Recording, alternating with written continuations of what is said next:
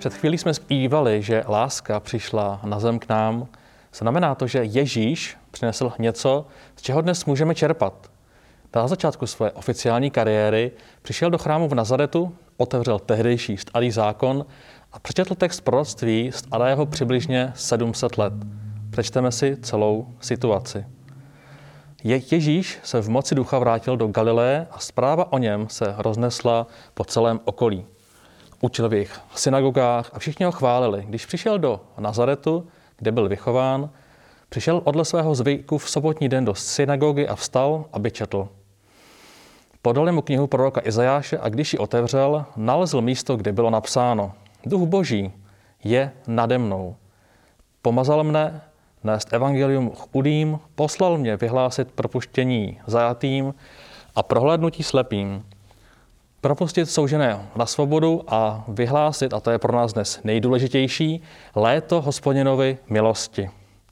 Po, potom knihu zavřel, vrátili sluhovi a posadil se. Oči všech v synagoze byly upřeny na něj.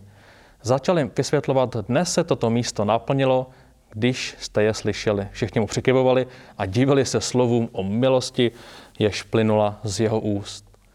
Létom ilosti hospodinovi byl nejzajímavější izraelský svátek. Slavil se jednou za 50 let. Chápete, že se ho někdo ani nikdy nedožil. Pojďme ještě na chvíli na úplný začátek dějin odpočívání. Od příběhu stvoření země čteme, že Bůh sedmého dne odpočinul. Řekl, minimálně jeden den v týdnu se zastavte, odpočívejte, zhodnoťte, jak žijete, buďte s rodinou, buďte s Bohem. To bylo jasné od počátku a Izraelci byli proto někdy nazýváni lenošivým národem. Právě pro tento sedmý den odpočinku, který pro okolní národy nebyl úplně běžný. Další pravidlo odpočinku se týkalo půdy. Čteme v Bibli, jednou za sedm let necháš zem hladem. A tak zde vidíme i o určitou starost o stvoření, o odpočinutí celé planety, země. Nejzajímavější svátek je však, jak jsme zmínili, léto milosti, který se slavil 50. rok, nebo řekněme výpočtem sedmkrát za sedm let a ten následující rok. Vyjadřoval kompletní odpuštění dluhů či propuštění otroků na svobodu, což tenkrát bylo běžné. Byl to takový rezet společnosti.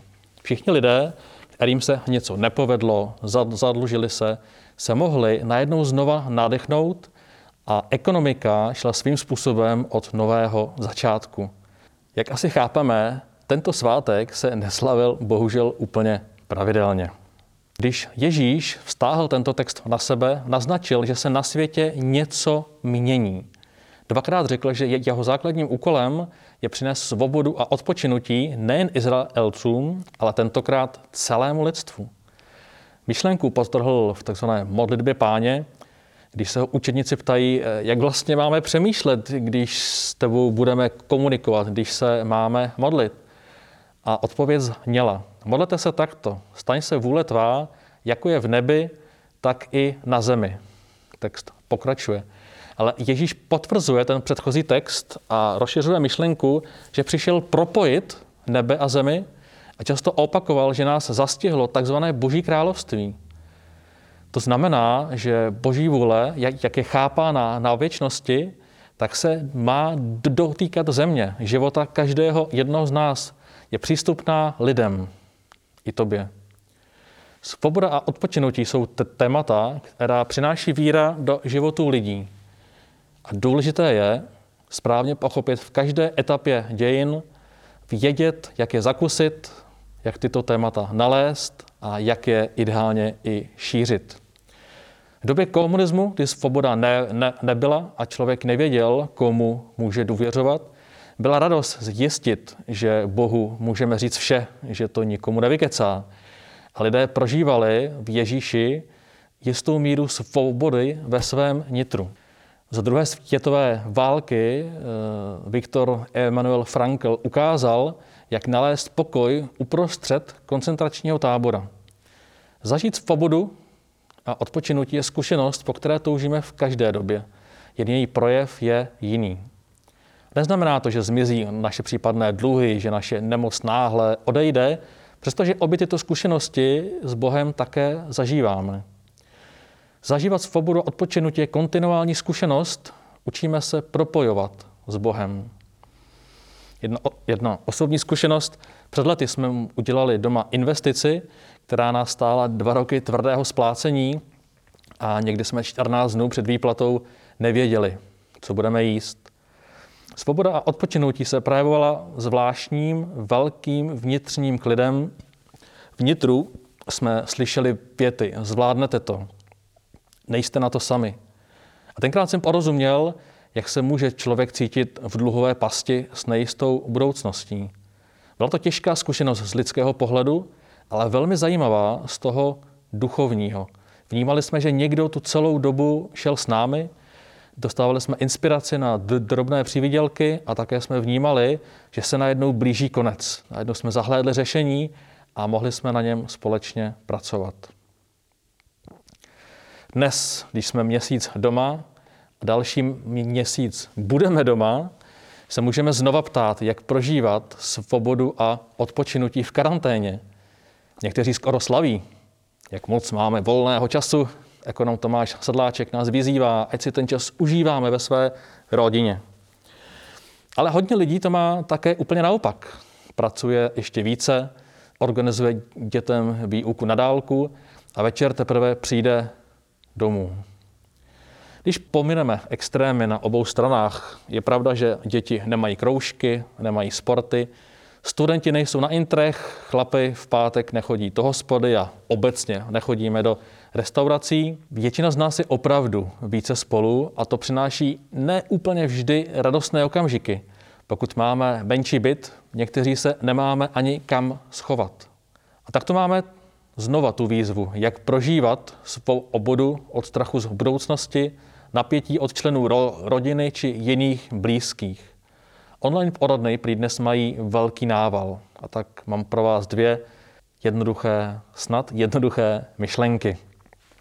První je, odpočinutí a z obodu čerpáme v upřímné modlitbě. Na to navážu dalším Ježíšovým výrokem, pojďte ke mně všichni, kdo se namáháte a jste obtíženi břemeny a já vám dám odpočinout. Vezměte na sebe mého a učte se ode mne, neboť jsem tichý a pokorného srdce, ale znete odpočinutí svým duším. Mého netlačí a břemeno netíží. Mnoho lidí v nemocnicích, policisté, hasiči, mnozí studenti jsou netradičně obtíženi břemeny, přetíženi z pracovního stresu a potřebují obzvláště odpočinutí svým duším. I všichni, kdo jsou doma, potřebují odpočinout a prožívat onu vnitřní svobodu. Jsme svázáni podmínkami nevycházení a obklopení vězni v uvozovkách své vlastní rodiny či komunity, kde se nacházíme. A to přináší potřebu si častěji odpouštět, potřebujeme více nadhledu, potřebujeme porozumění pro slabší z nás. Možná také někdy potřebujeme jasně říct, co by ten druhý neměl dělat, co nás zraňuje, nebo co bychom naopak potřebovali. Nemusí jít vždy o dlouhé modlitby. Potřebujeme se najít chvíli klidu a věřit, a to je to důležité, věřit, že Bůh bude reagovat a neutéct hned do víru života. Chvíli v té modlitbě také naslouchat. Můžeme jednoduše říci, Bože, potřebuji odpustit a možná rovnou říct, odpouštím bráchovi, mámě, oni, oni mě tak štvou. Můžete říct, potřebuji Bože, abys mě posilnil a dal mi nadhled, jak zvládnout tento den, ty situace, které přicházejí a ten další den znova a další den znova. Může to být modlitba, Ježíši potřebuji svobodu a odvahu otevřít doma téma, které mě trápí. A já to prostě neumím říct, já se bojím té reakce. Tuhle jsme se pohádali se, se synem a já jsem měl zrušit návštěvu několika rodin. Držel jsem ten telefon a řekl jsem, Ježíši, než, než to zruším, pomož mi se uklidnit, pomož mi získat nadhled na tou situací a, a jít zpátky a zkusit to vyřešit. A prosím tě i za syna, aby aby to vnímal stejně a nedopadlo to ještě hůř. Asi tušíte, že se mi za ním opravdu nechtělo jít. Nechtělo. Ale šel jsem a nakonec jsme se oba zasmáli a zjistili jsme, že často vyhracujeme, vyhracujeme kraviny a návštěva se naštěstí konala. Někdy se snažíme Bohu až tak moc zalíbit, že neseme tu tíhu situace nebo si situací sami. Ale Ježíš, znova připomenu, co řekl na začátku, dnes se naplnilo to slovo. Přinesl jsem. Něco jsem přinesl, něco jsem změnil v běhu života od toho dne dál. Přinesl jsem svobodu a odpočinutí. Vstupujme do něj. Druhý bod je spíš takový praktický a jsou to myšlenky, které sdílíme i na sociálních sítích a to, že svobodu odpočinutí můžeme podpořit i my a naplánovat si pěkné aktivity. A tak jenom pár myšlenek k aktivitám. Potřebujeme mít dobrý plán, pokud máme další měsíc prožít bez ztrát na životech. Navrhuji vzít například staré albumy, kde se můžete zasmát tátovi. Ty jsi měl dřív ještě vlasy. Zahrát si diskovou hru, i když tě třeba neúplně ta konkrétní baví, ale je potřeba mít nadhled. Kouknout se společně na film, vymalovat předsíň, nabarvit si hlavu na modro.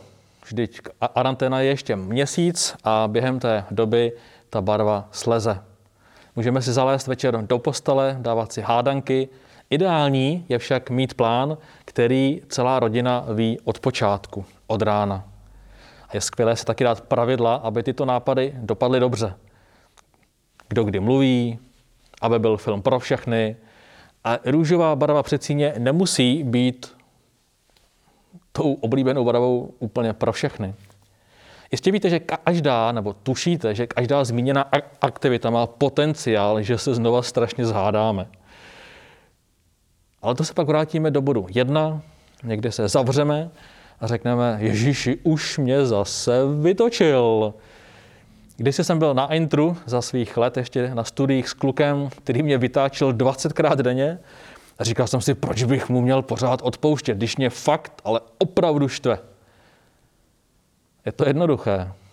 Děláme to především kvůli sobě.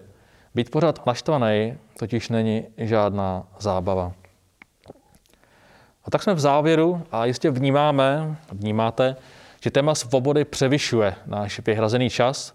Mohli bychom mluvit o těžších problémech, ale v základu jsme si vysvětlili, že svoboda nebo svobodu a odpočinutí, kterou Ježíš nabízí člověku, se uplatňuje a prožívá v každé době trochu jinak. V karanténě opět trochu jinak než v běžném životě. To důležité je chápat, že Ježíše a víru prožíváme, důvěřujeme někomu, kdo opravdu stále žije. A poštol Pavel, který často cestoval, někdy troskotal na mořích, měl často hlad, e, píše ve své jedné knize, nestěžuji si na nedostatek. Naučil jsem se být spokojen s tím, co mám. Umím žít v odříkání i blahobytu, když se stůl prohýbá, i když nemám co do úst. Ke všemu mám sílu, Kristus mi ji dává. Tak vám, přátelé a posluchači, žehnám a přeji vám, aby vám Kristus dával ke všemu sílu, co vás odkává v těchto dnech. Abyste mohli čerpat jeho pokoj z oboru a odpočinutí, kdekoliv se nacházíte, a abyste vždy po modlitbě nechali chvilku času na, na, na to, aby se vás mohlo dotknout.